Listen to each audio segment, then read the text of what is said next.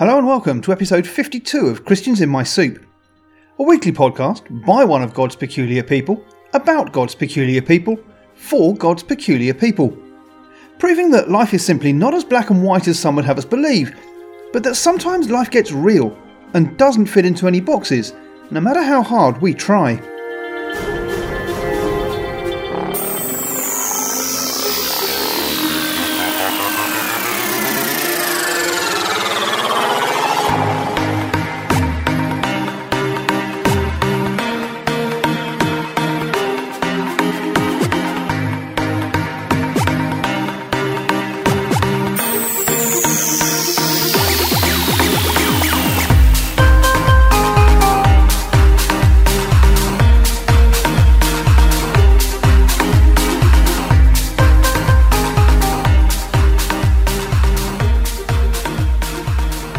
So, this week's memory from North Wales is something that may well strike a raw nerve, especially in current circumstances. With many parts of the hospitality industry suffering and even closing altogether as an effect of the COVID 19 situation, the thought of people wanting something for nothing could be a difficult issue. But there is another side to that coin, as you'll hear shortly.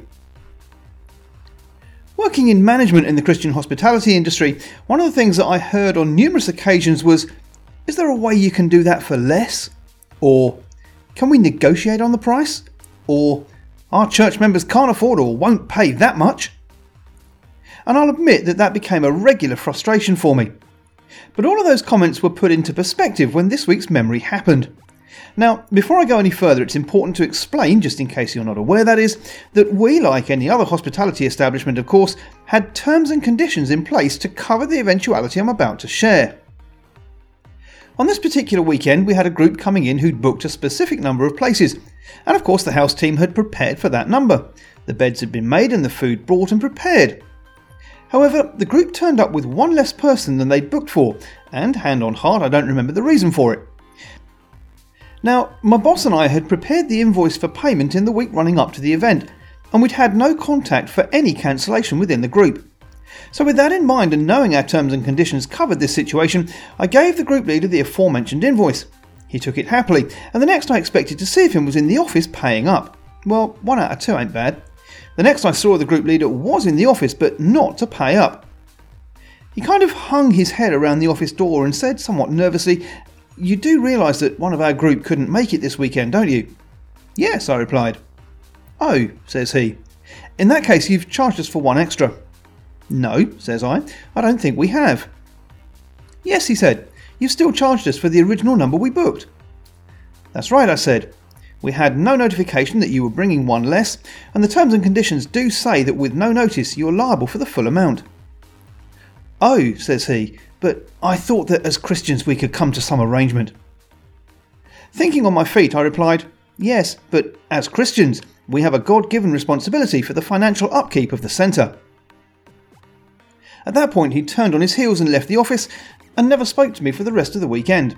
Now, before you all run me out of town for being too hard on the group leader, and indeed the group itself, bear in mind two things. One, had the group leader made themselves aware of the T's and C's of booking, he might not have asked for a discount he wasn't entitled to. And two, and this is the other side of the coin that I was referring to at the top of the show, when we're put in any position by God, we have a responsibility to carry out that position to the very best of our God given ability.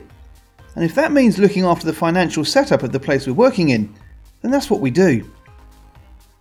You know, Scripture is littered with verses that tell us to do the very best we can in the posts that Christ has placed us in in the time that He's placed us there. In Colossians 3 23 and 24 in the NIV, we read this Whatever you do, work at it with all your heart, as working for the Lord, not for human masters since you know that you will receive an inheritance from the Lord as a reward. It is the Lord Christ you are serving. And of course, just a few verses before that, in verse 17 of the same chapter, we read this And whatever you do, whether in word or deed, do it all in the name of the Lord Jesus, giving thanks to God the Father through him. You know, it won't always be easy to do our best in the place that He puts us, especially when those fighting against us are from within the kingdom, but that's when it can be even more important to live the life to which God has called us to the very best of our God given ability. And that's all for this week. As always, thanks for listening, and please do share the show on your own social media feeds and with your churches, your friends, and your families. You can find us on Apple Podcasts, amongst numerous other podcast platforms, of course, where you can subscribe and never miss an episode. And if you could leave us a review, that'd be great. You can find the Facebook page or the group by searching Christians in My Soup, and we're on Twitter at Sims2019. You can also email the show directly at christiansinmysoup at hotmail.com. Next week, we've got a very special edition of Christians in My Soup, when I'll actually be interviewing one of the Christians in My Soup. So tune in then, and until then, take care of yourselves, and God bless you all.